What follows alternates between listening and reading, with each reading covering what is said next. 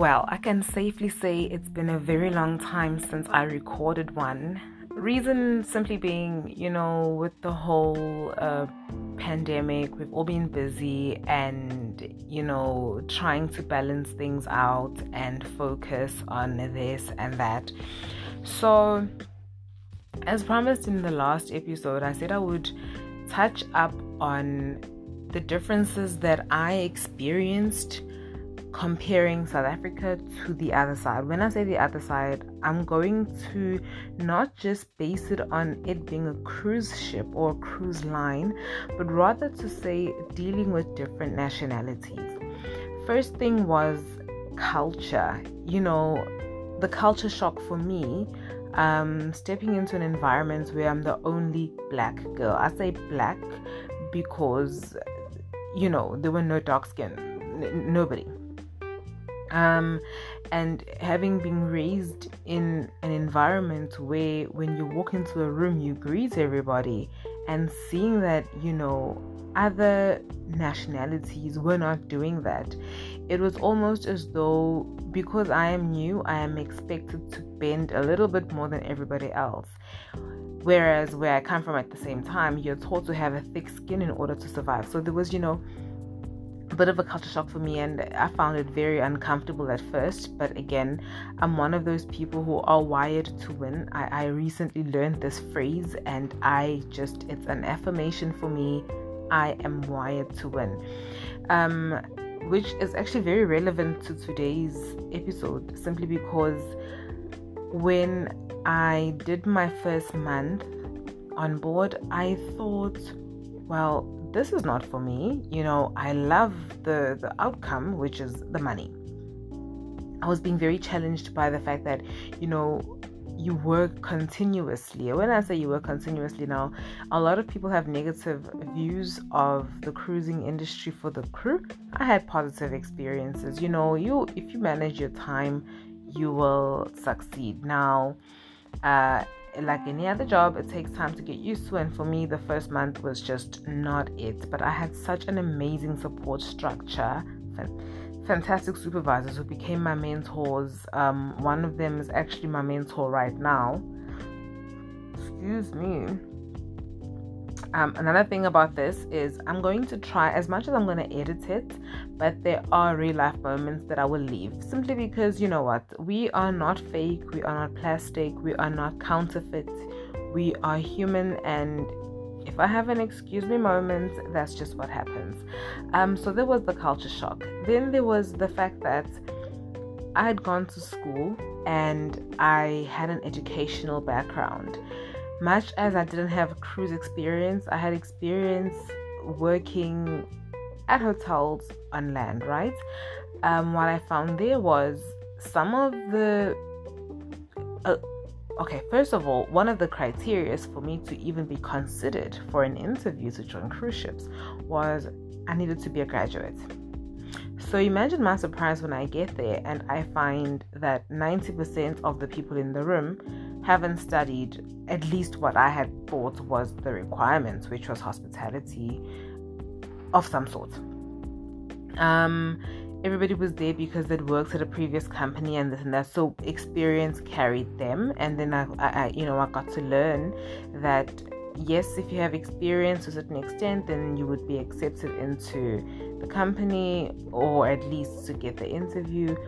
Or if you were a qualified um, gra- student or you, graduated, you're a graduate, uh, then you would be considered as well. Um, the difference between the two is if you have an educational background, how you approach people is different. Okay, as a hotelier, now I pride myself because you, it, it's it's I don't take it lightly. It's a very challenging industry. Um, I found it very difficult to, to. It was it was hard when when somebody speaks a certain way, and you just you're dying to say that's not how you say that. You you know you you did you not go to school? Only to find, of course, you know later on. Um, as the years went by, that actually no, it was more the experience that came in here and this and this. But I'll say, you know, I'm one of those people who you might really, really just grind my last nut, but I will find something to learn out of the situation. What I learned there was resilience. Um, I was not a favorite, so knowing why I was there was more important than how I felt at that moment when something bad happened. I had a few bad moments, I had amazing moments.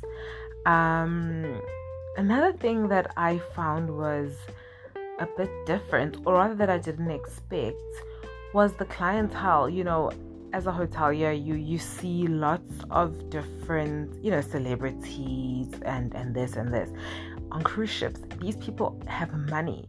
Their high profile doesn't come from the, their Twitter following or how many clubs they've performed. Don't get me wrong, these people are also, you know, in their own right, um, accomplished.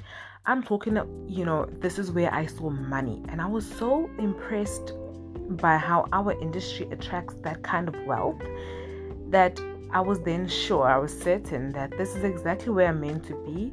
Um, just and this is something that I want every South African child that is listening to this, eventually, hopefully, somebody hears it. It is okay to leave your country. It is okay to relocate. Um, there is money out there. The hospitality has money, but our country is not there yet. Okay, we're not involving the right people if I think about it now, if if a lot more um, was done to look after our ports in South Africa, and we, we used more and more culture and, and diversity to to to engage cruisers. We, we you know it would be such a different ball game but we're not there yet. Um so that was another thing for me. I knew there was money in the industry because I, I thought you know surely there must be but i was surprised by just how much and that opened my eyes to not being one dimensional. It's not just about the long hours. It's not just about working through holidays while everybody else is having fun with family. If you leave the country, you know, for me, the traveling aspect is an amazing aspect. The getting to know different cultures on a personal level, not just on television, where I can actually say a 30 year old British male behaves like this, and a 30 year old um, Croatian female behaves like that. Yeah, yeah. Because I've worked with more than one of them. I can. So it, it was. It's very. I'd say that one of the best experiences is to get to know people from different backgrounds. And everybody will say this, but honestly, this is it. Because when when I meet a, an age group from a certain nationality, I already I can know immediately whether we will vibe or not because I've already seen typical behaviors. And I found that very, very interesting. Um, I would say that the first contract that I did certainly did shape the rest of my career. Um, I, I picked up a lot of things in my first two months that I have carried with me over the years. Um, as we go along, I will start to share particulars about what it is that um, I I picked up and and more so what I've taken with me and why and what has shaped me and what made me decide that housekeeping would be the department that I you know that's the hill that I die on. Um, just on on the last note though i'll say absolutely love being on a cruise ship. Cruise ships are amazing. The first four or five days where you're getting lost is just hilarious. Um and so on you you you experience a lot at sea. And i just i, I wish the whole um uh, um there's a lot of stigma that at sea there's one, two, three, four, which I'm not going to go into, but I'm just going to say, like any other job, it is, you know, I pray for a, a, a non toxic work environment. I pray for peace. I pray for to get along with my colleagues.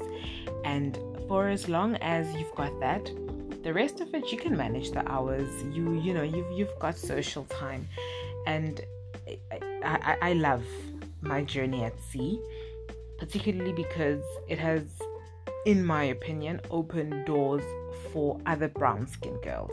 And that was exceptionally important for me in the beginning phases and I was pushing so hard. I cannot guarantee that I have opened doors for anybody, but I can say that my my accomplishments have made it a lot easier in the company that I have worked in and where I am now. I you know, I try to make a difference where I can. In the next episode, um, I'm going to touch on the adjustment from you know being on land to now physically being on the floor because I was never a person who was making a bed and cleaning a bathroom. I did it during my um, in service training, but all of a sudden, I'm no longer supervisory. And all of a sudden, I don't know how long it's going to take before I get to supervisory. So I'm now pushing for this because this is what I came here for, and I want that stripe on my shoulder. How do I get there? In the next episode, we're going to touch on that, and um, we're going to touch on on my challenges as a qualified hotelier who all of a sudden has to start from the bottom, literally, and how that helped to mold me and shape me to become Usiba at sea that I am right now. Thank you so much for taking the time to listen to my episode, and I look forward to sharing more with you very soon.